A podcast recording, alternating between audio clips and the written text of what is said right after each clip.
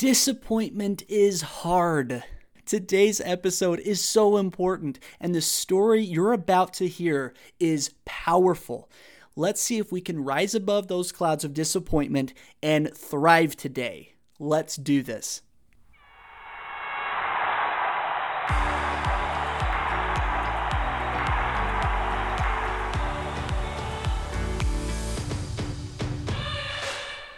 Welcome to the Happiness Playbook, a podcast where we explore the why and how of happiness.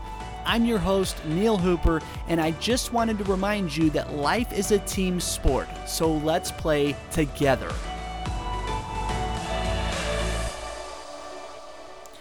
Let's kick things off with a quick highlight reel where we show the good things happening in the world. When a woman marries, she generally is showered with gifts, but one big hearted bride recently decided it was better to give than to receive. This is such a cool story because what she gives, in fact, is the biggest gift of all the gift of life. So, what are we talking about? Just two days after she'd taken her vows, Debbie Neal Strickland in Florida swapped her wedding dress for a hospital gown in order to donate a desperately needed kidney. The lucky recipient? Her brand new husband's former wife. You heard that right. This bride donated her kidney to her now husband's ex wife.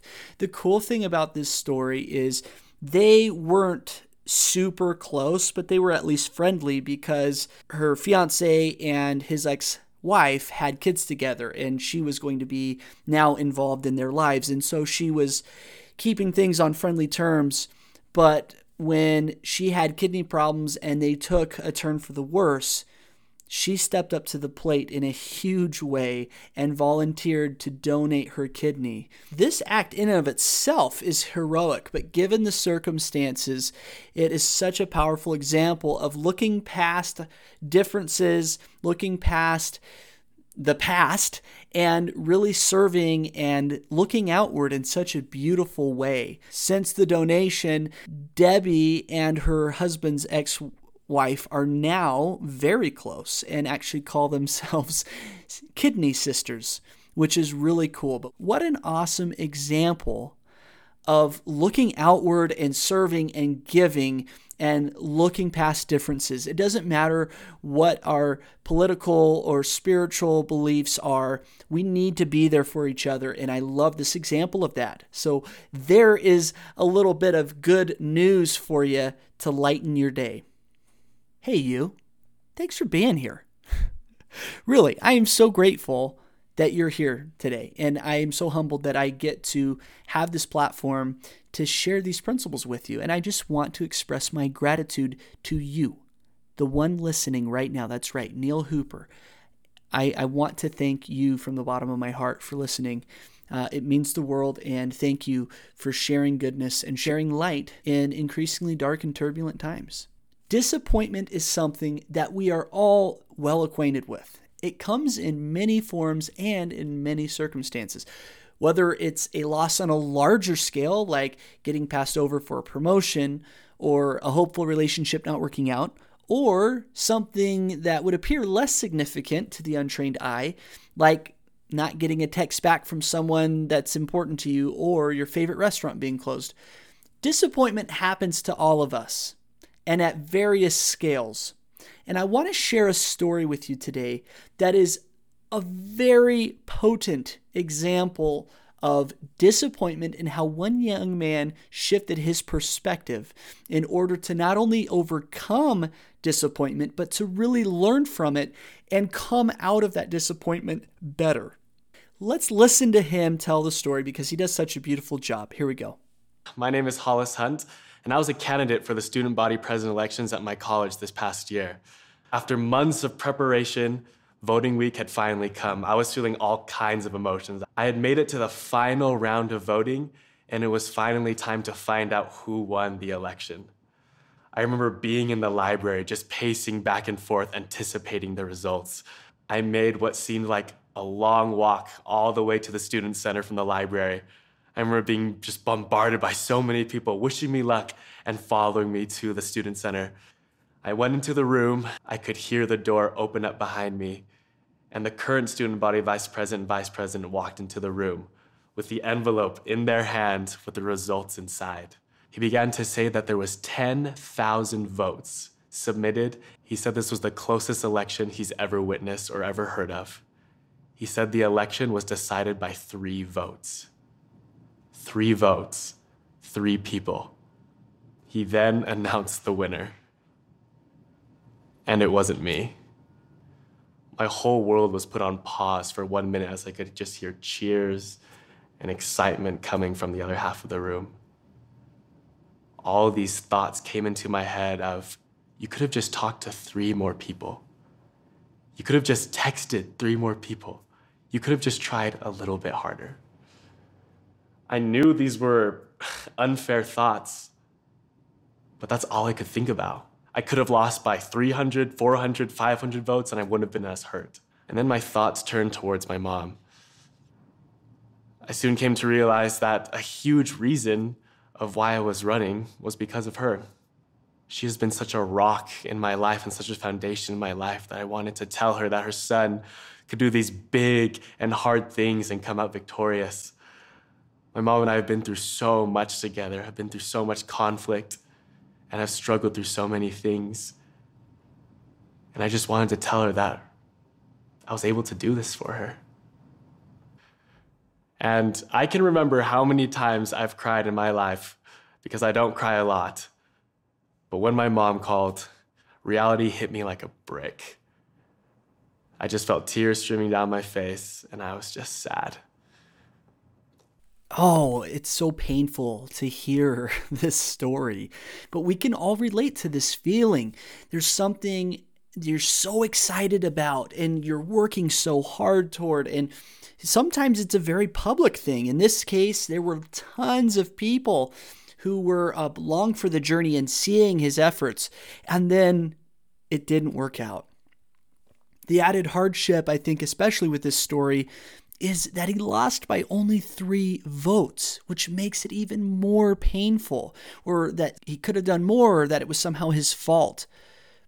But when we're confronted by these disappointments, whether they're on a large, very public scale, or there's some of the smaller, more seemingly insignificant disappointments, the most crucial thing that we can do to tap into the happiness and progress that we always want is found in our response.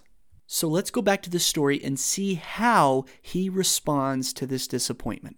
The morning after, I woke up to actually my mom holding my hand as I woke up. And I realized that she drove all the way down to where I was living to be there with me. At first, I was sad to hear what she was going to say. But then I realized my definition of failure was a lot different than hers.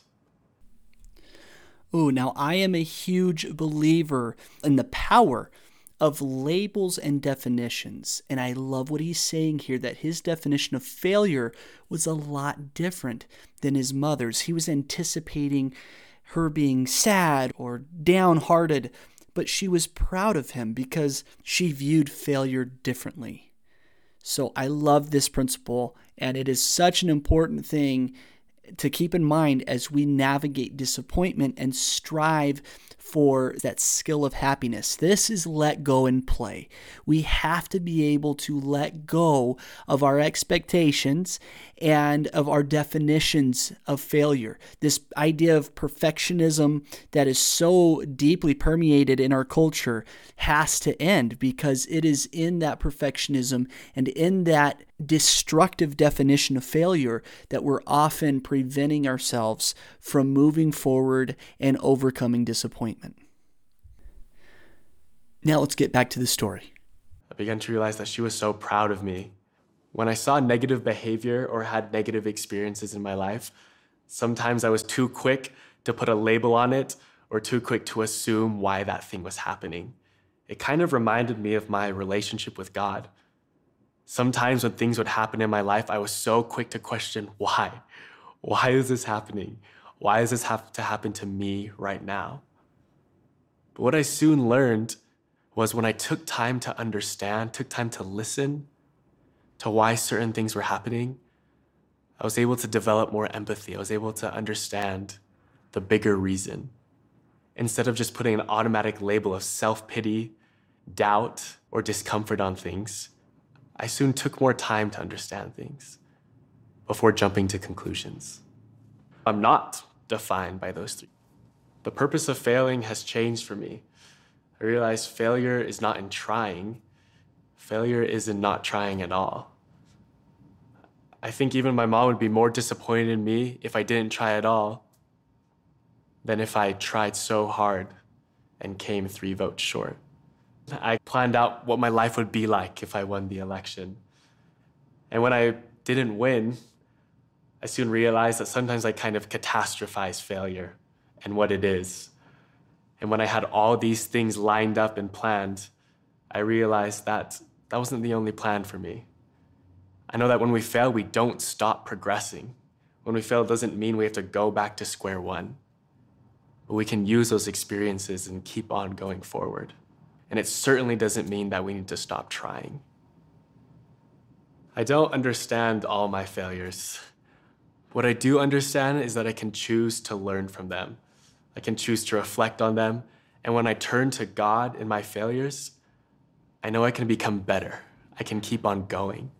Whether it be success, failure, or any other experience, I've learned to overcome it. I've developed that resiliency.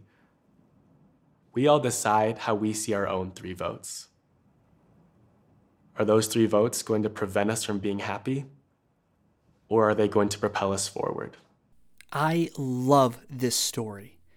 If we can learn how to navigate disappointment and to apply the principles that he's teaching here, we have to let go and play. We have to step out of our comfort zone and embrace the concept that failure is not in trying, failure is in not trying at all.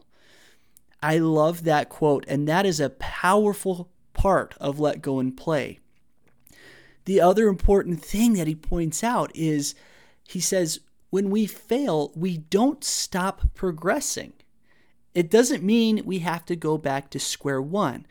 This is where accept and build comes into play. And this is really how you overcome and get past the disappointment in your life.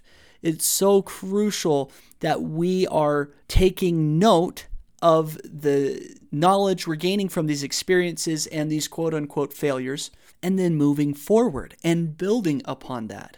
We've got to shift our perspective. Okay, how are we going to see our own three votes? What are those three votes in your life? Those moments where you feel that shame or disappointment uh, in a failure or an unmet expectation. We have to shift our perspective and really embrace the truth that failures are the stepping stones in the path. They're not obstacles or dead end streets that go off the path. There's a great book called The Obstacle is the Way that highlights this principle so beautifully. If you are experiencing obstacles, you are on the path that should be a sign that you are headed the right direction when there is that opposition. And in those moments where we had hopes and dreams and expectations and we're met with disappointment and things don't turn out the way that we anticipated, we need to look for the lessons learned. We need to look for the good and appreciate that some of these failures are helping shape us and actually get us pointed in a better direction. Now, I'm not going to pretend like that's an easy thing to do, especially when we experience really, really hard disappointments and trauma. But I know that there is always good to come of every trial, tribulation, and obstacle.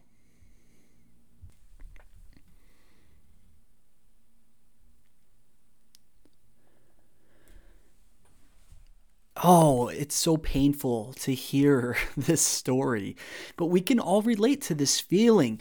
There's something you're so excited about and you're working so hard toward, and sometimes it's a very public thing. In this case, there were tons of people who were uh, along for the journey and seeing his efforts, and then it didn't work out. The added hardship, I think, especially with this story, is that he lost by only three votes, which makes it even more painful, or that somehow he, he could have done more, or that it was somehow his fault.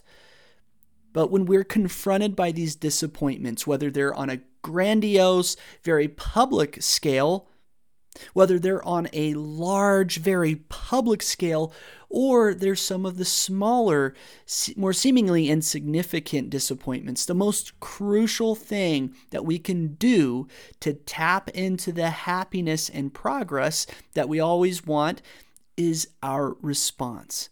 So let's go back to the story and see how he responds to this disappointment. For this week's play, right out of the Happiness Playbook, I want you to think of a disappointment in your life, whether it was a big one or a small one. And I want you to write down the good that came out of that disappointing experience. If you are open to sharing with us, we would love to share a few of these insights on the podcast. So please send any that you are open to sharing. What a timely topic. Thank you for joining me today on the Happiness Playbook. I hope you got as much out of this episode as I did.